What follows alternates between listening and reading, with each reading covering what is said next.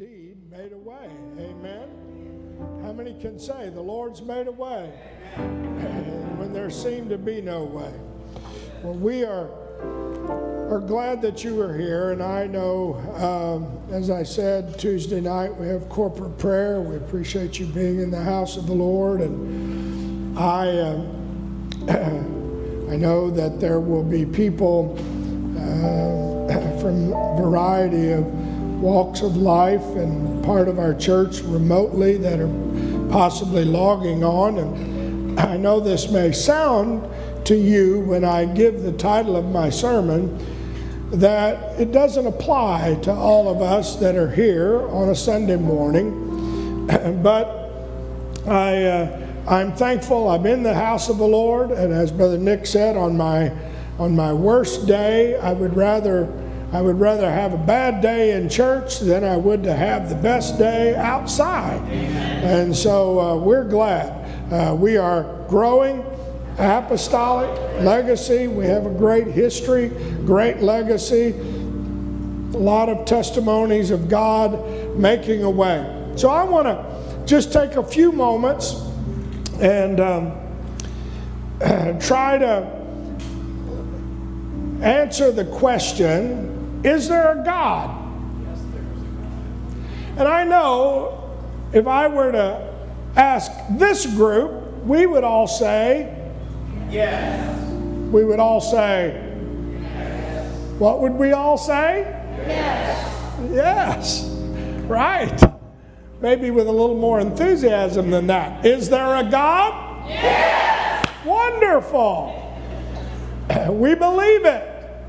And we believe that in fact there is a God, and we worship that God and all of those things. But we have seen, if you will, more and more individuals that are feeling like they need to divorce themselves from that belief and freedom from religion. They want to blame religion for the terrorist acts. They want to blame religion. The conservatives are the right wing are all religious zealots, and anybody that believes in religion is kind of bad. We can be one of those signs there says good without any gods, and you know. Another sign said, don't believe, join us. And we are through with religion, and as we've talked about, churches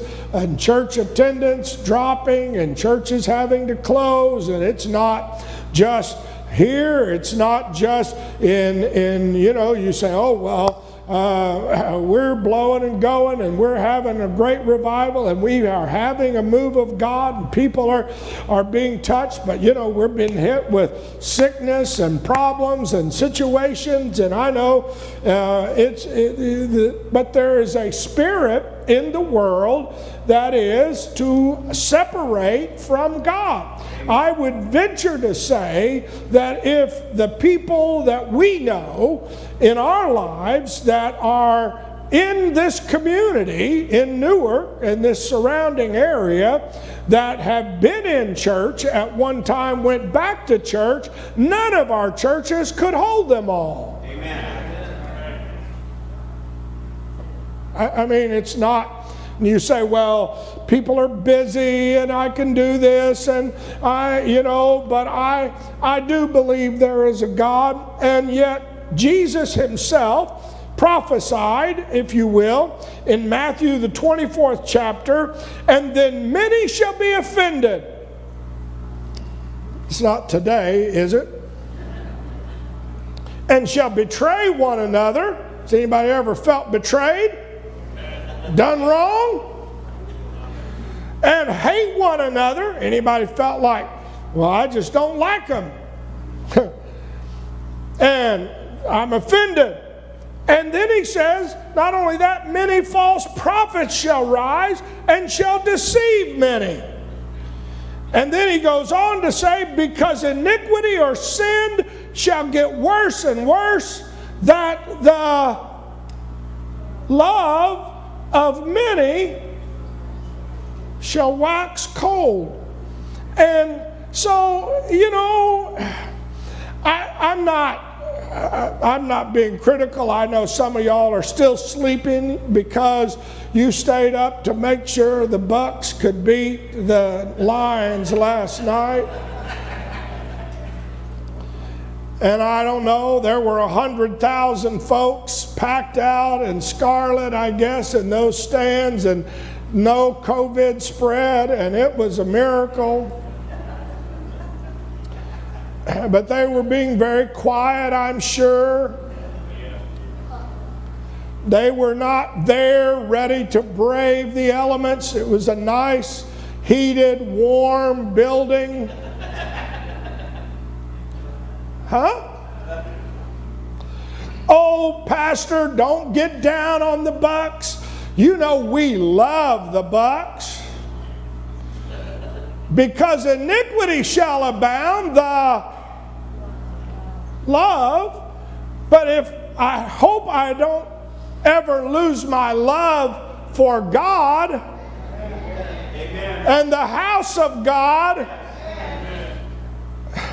I know it's sometimes when it's raining, it's hard to sit here, you know, because of the rain and the cold.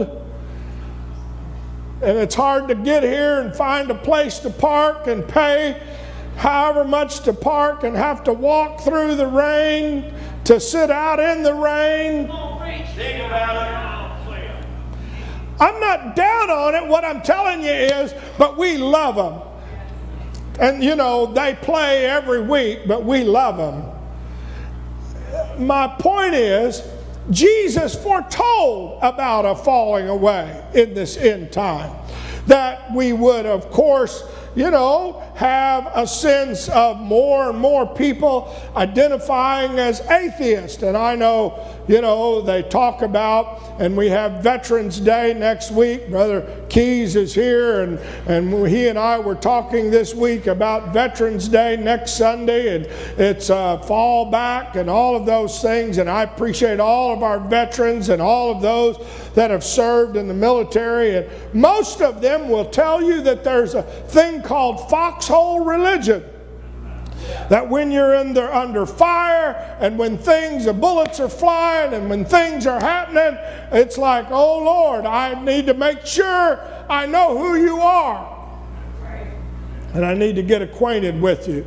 And so, when you stop and think that we're living in an hour where it's easy to get offended, it's easy to be betrayed, it's easy to hate, it's easy to follow a false prophet, and then iniquity shall abound, it's easy to get caught up in all kinds of behaviors and sins and iniquitous behavior that you don't need to do. And so we've all seen a great falling away in Christianity. As a matter of fact, I believe it was President Obama who plainly declared that America is really no longer a Christian nation. We are a nation that we have a lot of different people who worship a lot of different gods, and you're trying to tread on toes, and we're not there. And I'm not trying to make a political statement today, but I understand the hour that we're living in. If it ought to wake us up,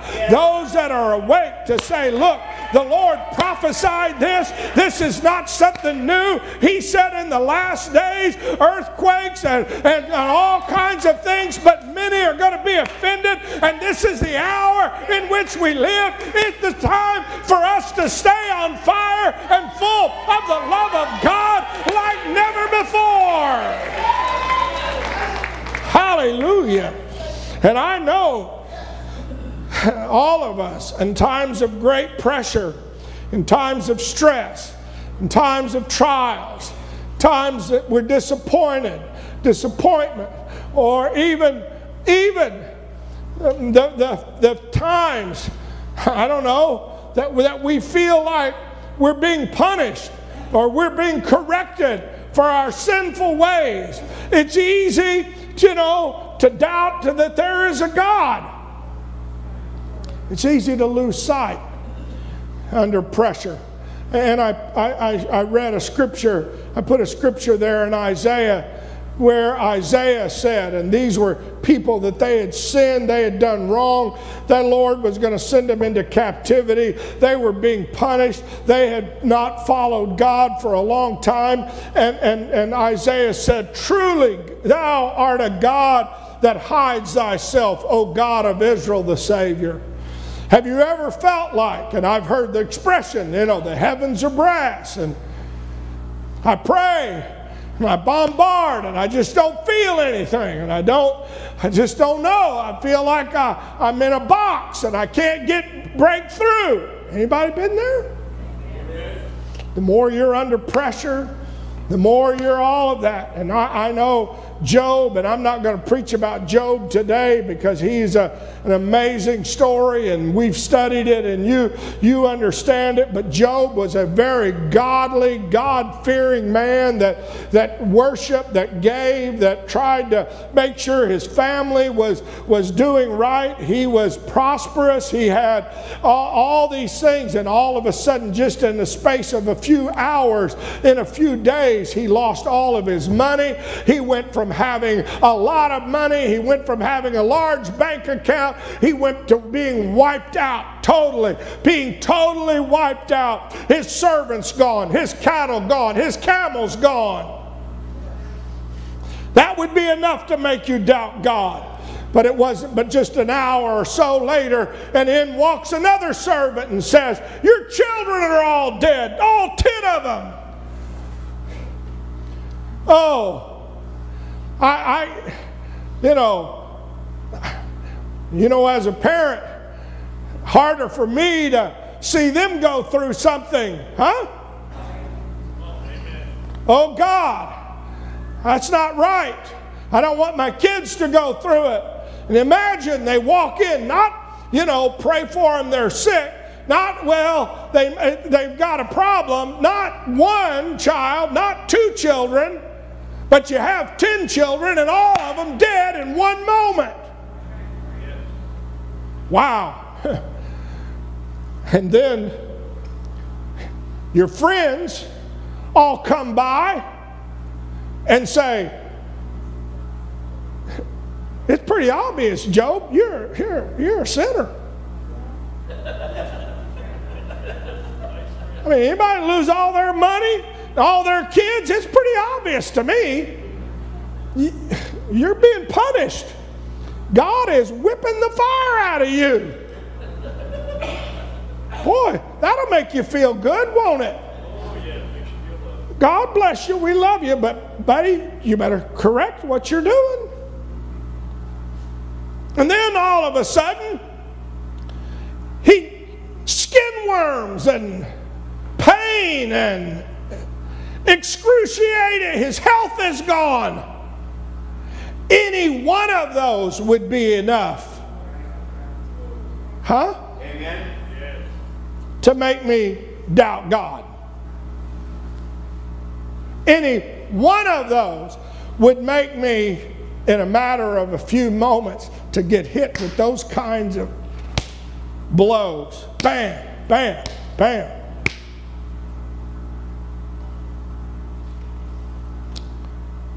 Not to mention the fact that if you thought later that all of this was a game between God and the devil, and you were the pawn,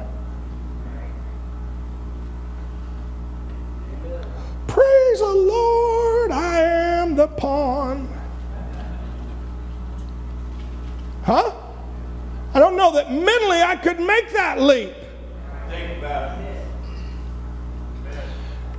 And yet Job started off, you read the book of Job, powerful book, and he starts off by saying, "Yet will I praise him. I'm going to hang on. I'm going to keep worshiping." And his wife says, "Curse God and die." And he says, "I'm just not going to do it. I'm not going to do it."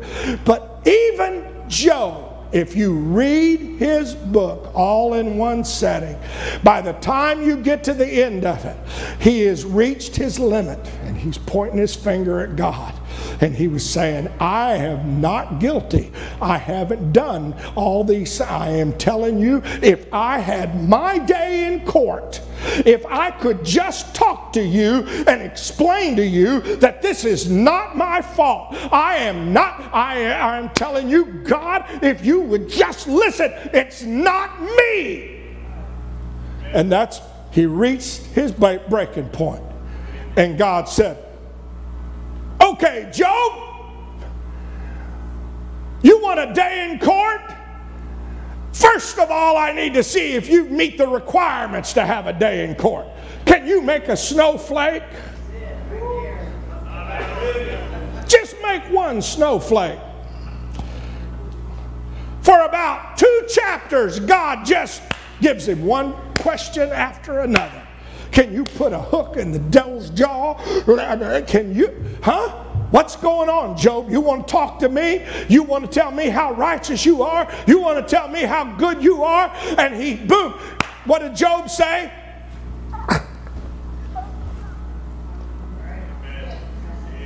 Amen. I thought I knew about God.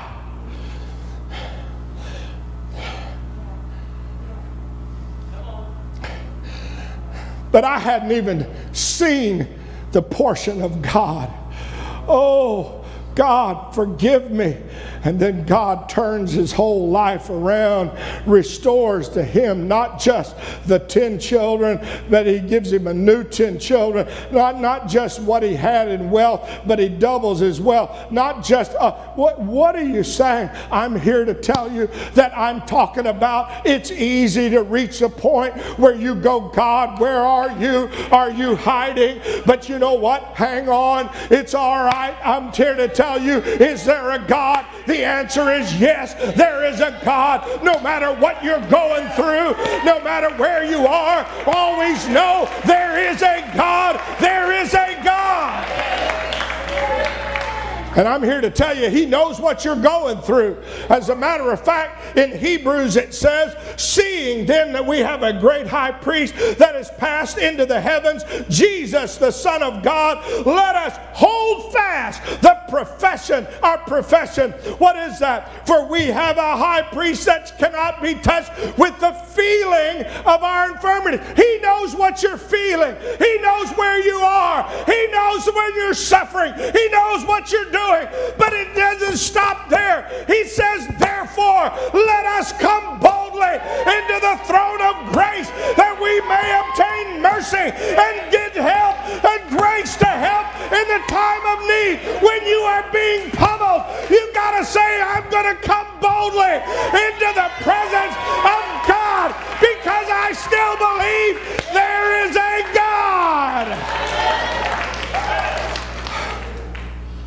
Say, well, I've never reached that point. Well, Jesus reached it. I don't know if he was singing and quoting Psalms 22 or what, but when Jesus said, my God, why hast thou forsaken me? Before that, he had prayed, let this cup pass from me.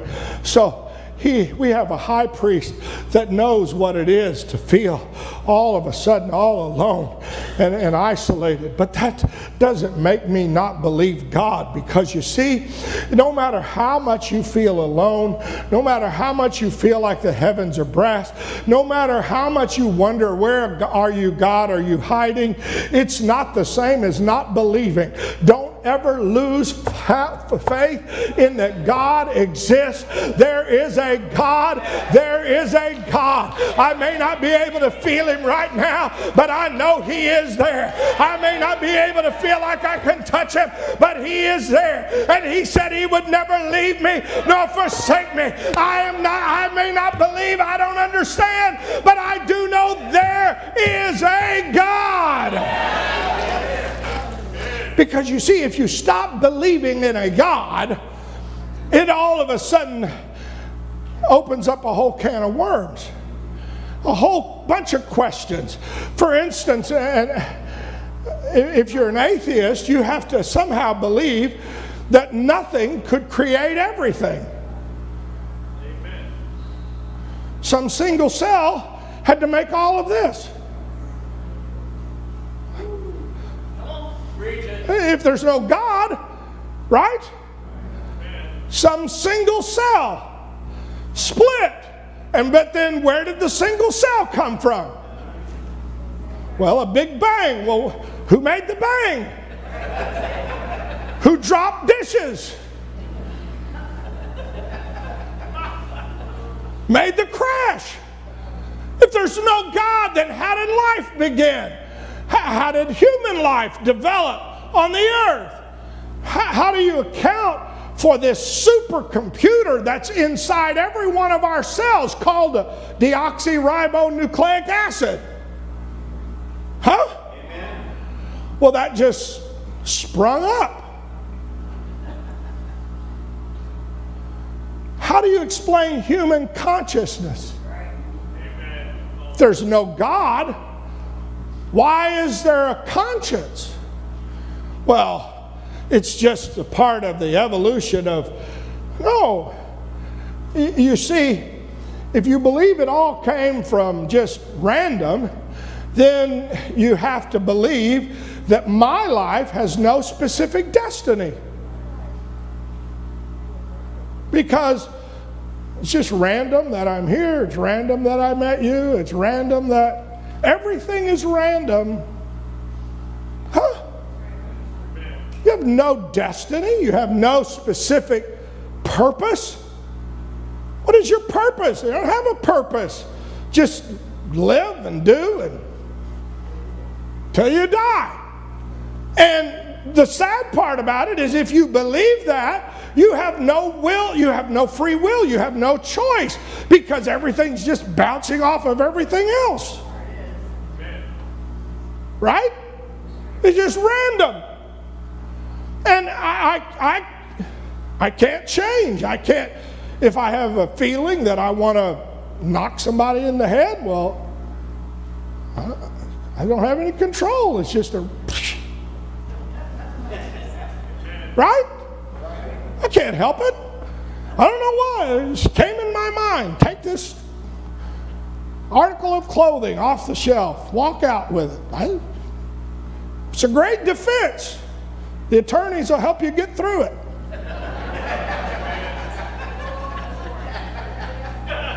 Couldn't help it. I just saw a river and a border and I thought, I'll cross here. So, I don't know.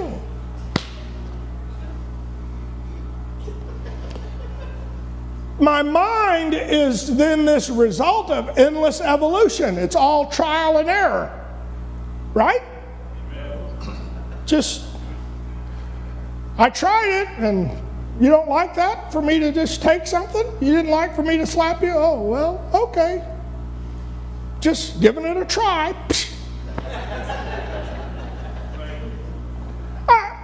That's what it's got to be that way. If there is no God, yeah, that established no laws, right, and nothing can intervene in my life. Once I was raised in a family, if they drank or if they did drugs or if they were abusive, well, that's my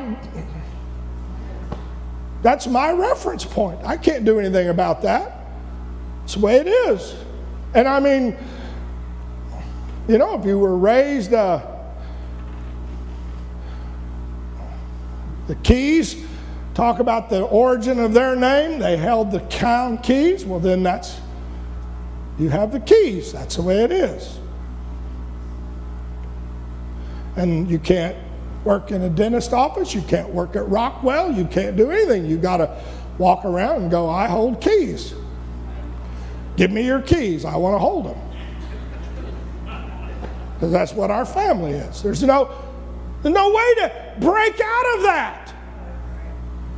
Because everything is random.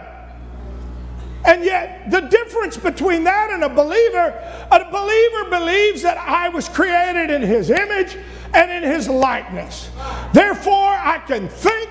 Therefore, I can love. I can hate. I can have feelings. I can be touched. I can worship. Every thought and every action is consequential. It's not random. The Bible says I'm going to be held accountable for every thought, every deed, every action. If there is no God, I'm not going to be held accountable for anything. I can do what I want, when I want, how I want. And I can't help it. That's just the way it is. And you see, that's where a believer knows a few important things. Number one, God can change things. Prayer works. I could go around here row by row and ask you about prayers, because I know we're all believers. Say, have you ever seen God move and work? Absolutely. God touched. We're here. Brother Richard Lacey told me, I think it's been a year, is that right? That he's been clean for a year. I've been free from alcohol just this last week. You wonder why he's up here most of the services in the altar with his hands raised, because he believed that prayer works. God can change me. I was raised with an alcoholic father. I have a brother that died of a drug overdose, but I know a God that is able to set me free and to change my direction and to break the bonds of sin for me. There is a God and an afterlife where God will punish wrongdoers and reward believers. And I believe that. Amen. The Bible says, he that cometh to God must believe that he is, and that he is a that diligently seek him. Believers believe that I have a free will, and I can choose the direction of my life. I am not some random soup of molecules that has no ability to alter my destiny. Amen. Amen. Believers know, you know what? God is able to change and make me a new creature in Christ Jesus. Oh, I can consider what is reality and what is good. In other words, I am able to consider what is reality. No matter what the doctors say here, I can still say, Lord, whose report will we believe? God, you are still able. I don't know how you're able, but we were able. We have Brother Tracy Keys, who's supposed to not make it to October, and he's here. You know, he was here yesterday singing on the stage. What are you saying? I'm telling you, we know a God that is able to do the impossible, that is able to do the miraculous, that is able to change reality. I don't care what the doctors say, what the lawyers say, what anybody says. If God steps in, he can turn it all around in just a moment. There is a God.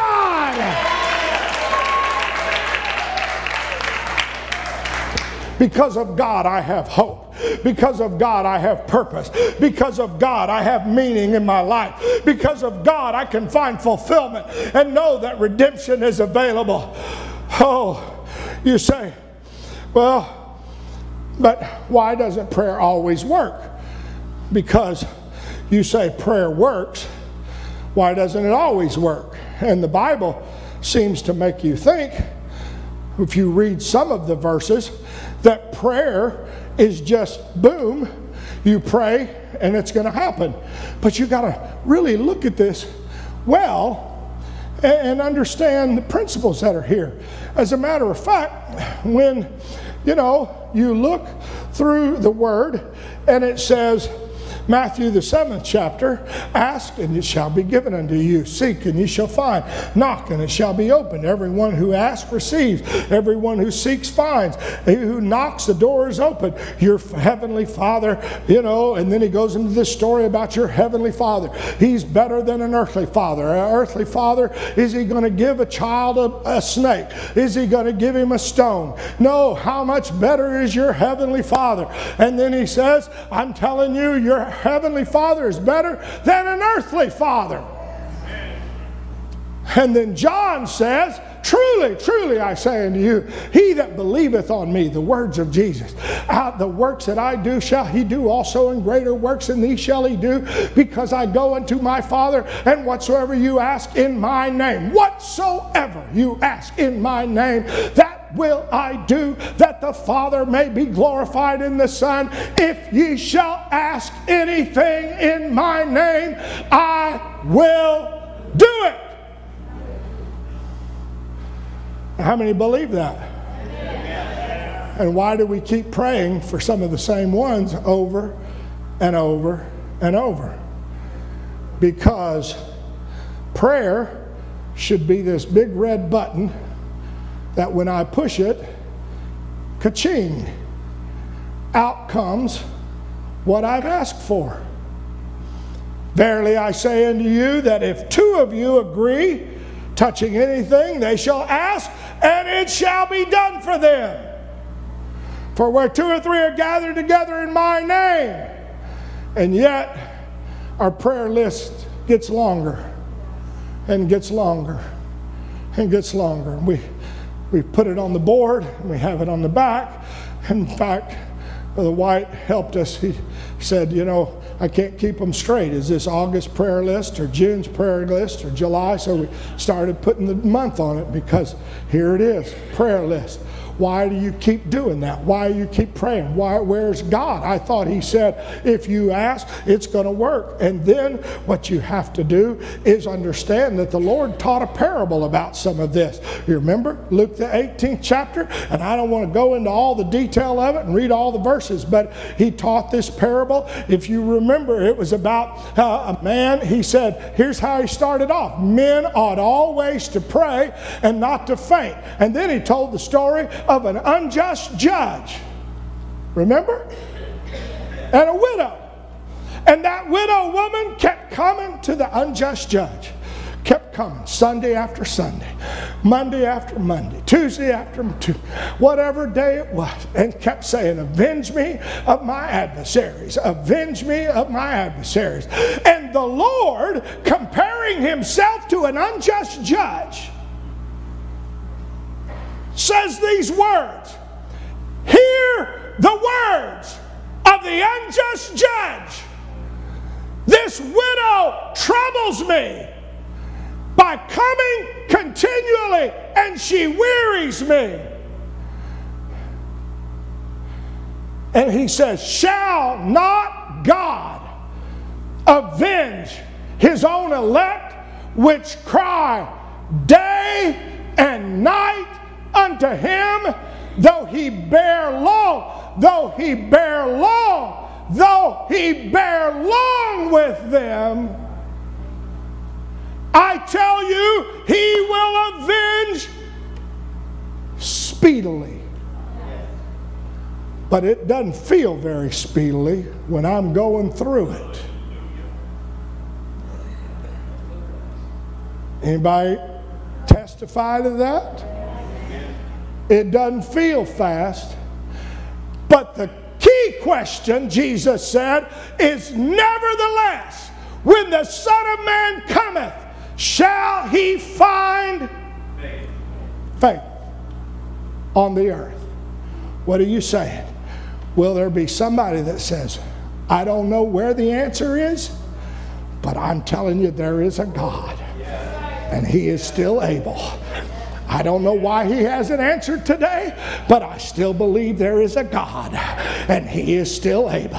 I don't know why the answer didn't come the first night I prayed, but I still believe there is a God, and he is still able. Like the three Hebrew boys that looked at the king and said, oh king, we don't hesitate to tell you. We don't know if we're coming through this fiery furnace, but one thing we do know is our God is still able. He is still able. He is still able. He is still able. You see, sometimes we read these stories like in the Old Testament in Genesis where it says, 25th chapter, Isaiah was 40 years old, and he took Rebecca to wife and the daughter, and he says he prayed, entreated the Lord for his wife because she was barren, and the Lord was entreated of him, and his wife conceived and bare a child. Whew! We think that was immediate. You know how old Isaac was? I mean, how old Isaac was when Jacob and Esau were born? Read on down in the 25th chapter. So either she carried them for 20 years. Wasn't that a miracle?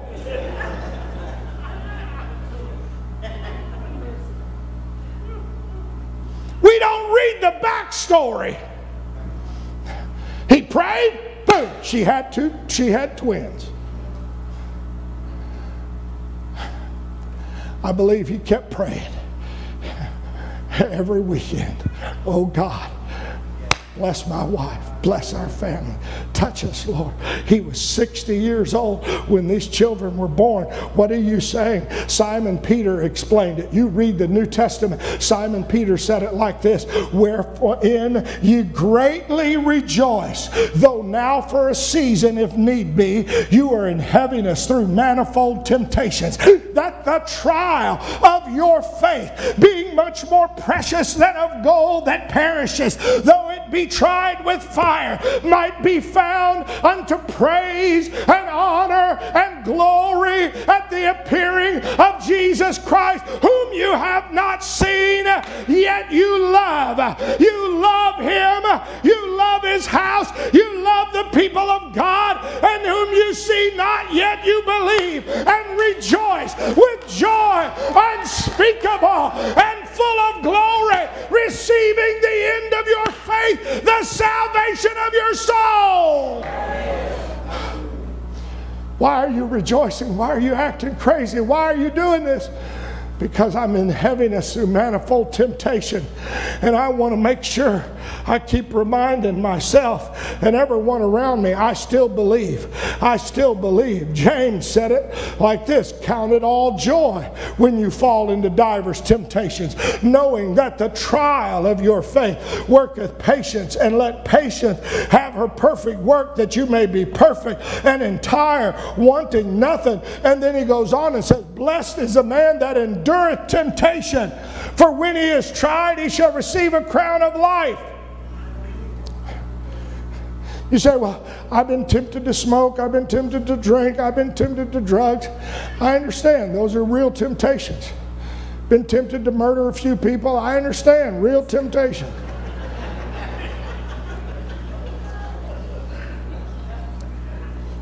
I've also had a few temptations to not believe. Had a few temptations to curse God.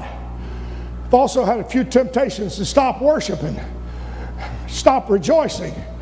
I don't feel like it. I just don't know if it's worth it to get up and come and be in the house. Huh? Ever been? I know the Bible says forsake not the assembling, but you know what? I've had a temptation that I just don't know if it's all worth it. It's time to take your coat off and say, you know what? There's going to be a falling away, but bless God, I still believe. I still believe. I still believe you got to be in the house of the Lord. I still believe it's important to worship. I still believe it's important to pray. I still believe. You say, oh, Pastor, I don't know. That's a little bit radical for me. Well, Paul said it like this: we have the peace of God through our Lord Jesus Christ. Rejoice in hope of the glory of God. And not only so, but we glory in knowing that tribulation works patience. And I don't like that. I don't want patience. Because, you know, we blame Job. Job had, you know, got patience. Patience, experience, hope. Hope makes not ashamed. Why? All of that is supposed to shed abroad the love of God in our hearts by the Holy Ghost. I ought to be more in love with God now than I was a year ago, than I was 2 years. I ought to be more in love with the house of God now than when I was a kid and enjoyed coming to Sunday school. I ought to be more in love with the Word of God now than whenever I first got the chance to read it. Oh, why? Because the love is shed abroad in our hearts by the Holy Ghost. I know I'm quickly going to go here. James said it: we desire to have and cannot obtain. We fight and war and have not because you...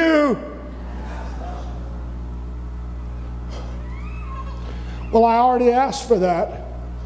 I don't need to ask anymore. The Lord said, hear the words of the unjust judge.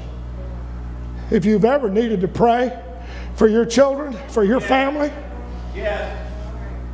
for your body, it's time to do it again. Why? I'm going to cry day and night. Oh, you say, Pastor, that's a little radical. That's how, you know what? There were a bunch of folks that didn't get to go to OSU games at all last year. Why did anybody show up this year? They still had a love, huh? 1 John, this is the confidence that we have in Him, that if we ask anything according to His will, He hears us. And we know we have the petitions that we desired of Him. What are you saying? Gee, I know it's not easy. As a matter of fact, Jesus told the story of a man who had a boy who was self-destructing. Remember in Mark, the 9th chapter, the kid would fall down and he would foam at the mouth and he would roll over into the fire, and he was trying to hurt himself all the time. You remember? He brought the little boy to the disciples and says, can you help my boy? I need you to help my boy. He, since he's been a child, he's acting like he's full of the devil or something. I don't know what's going on with him. He's crazy. He's got fits. He's foaming at the mouth, slobbering, rolling around in the fire, hurting himself. Do something. And the disciples, oh, I don't know how they prayed. They didn't pray in Jesus' name. I don't know what they said. Come out, be gone, do. Huh? Remember the story? It's us here this morning. Just us. Not any people that don't know the Bible. Huh? And Jesus turns to the guy and said, if you can believe, we can get rid of this. And if you got faith, if you can believe, all things are possible to him that believes. And the guy was like, what? And he started calculating in his mind.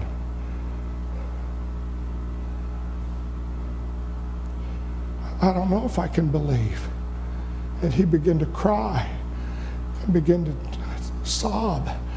And out of his gut came these words, Lord, Lord, I believe, but you've got to help my... Have you ever reached that point where you believe, but you feel like I'm doubting, huh? That's where you keep coming back to God. Jude said it in the 1st chapter, only one chapter in the book of Jude, in the 22nd verse, and of some have compassion, making a difference. On some have compassion. If you read that in the original Greek and interpret it out, it's more like the Amplified Classic. It says, on some have mercy that waver and doubt. And I know James said, you know, unstable man that wavers. But you know what? All of us have had times when we've just been bombarded and we're saying, I don't know. But you know what? You've got to say, Lord, I still believe that you exist. I still believe that you are able. I still believe in a God. I still believe. I'm not going to stop being a believer. I'm not going to stop being a believer no matter what's going on. I know in whom I believe. And I don't know why. I get amazed at stories. And this is my last verse. My wife can come. Singers can get ready. We're just going to have a profession service in a moment. I'm going to tell you what we're going to do. We're just going to, if you're a believer, I'm going to ask you to come. I know if you can't come because of mask and don't want to be around people, that's fine. Just raise a hand. If you can't raise a hand, just in your mind, I want you to start looking up to heaven, because we're going to claim the profession of our faith. I am still a believer. I am still a believer. And I don't understand why. Why things don't happen the same way. Why some people, the Lord just comes down and whap. You remember Zechariah? The father of John the Baptist, the angel Gabriel shows up and says, Zechariah, you're fixing to have a son. You know what Zechariah said? Just want to tell you what the doctors know, what my neighbors know, or what my family know, what everybody around me knows is I'm old and my wife is old. How's this going to happen?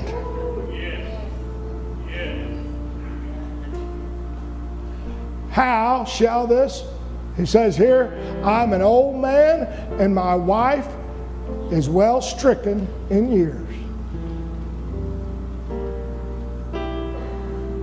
And you know what the angel Gabriel says? Wow, you're not going to say another word until after the baby's born. Whew. 6 months later, that same angel, Gabriel, read it carefully, Gabriel came and appears to Mary and says, Mary, you're going to have a baby. And Mary says, I'm going to tell you what I know, what my parents know, what my neighbors know, what everybody around me knows, is I'm a virgin. I've never been with a man. How will this be? And the angel says, well, let me explain it to you, Mary. There is the Holy Ghost that's going to overshadow you. And that thing that's born in you shall be called the Son of God. And, by the way, your cousin Elizabeth is also about to give birth. You need to go see her. Now, why did Gabriel shut Zechariah's mouth and give the whole full explanation to Mary? It's a good question. I don't know the answer. Let me tell you my guess. I'll just give you my guess. Because Zechariah was a priest. He knew what it was to come into the presence of the Lord. And he knew he was offering incense to God. He was doing worship to God.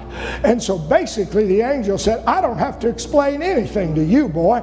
You know how to worship, and you know it's God talking to you. That poor little lady had never been in the temple. She had never been past the court of women. She had never been inside the presence where you offered incense. That's a whole nother story. That's why I know sometimes God takes people that don't know anything, and He just answers, and He gives them every explanation, and they got it all figured out. But those of us, we feel like I don't understand it all. But I want you to know it's still up to us to say, I believe, I believe, I believe. Lord, help my unbelief. Hallelujah. Let's stand. Who told the sun where to stand in the morning? Is there a God? Who told the ocean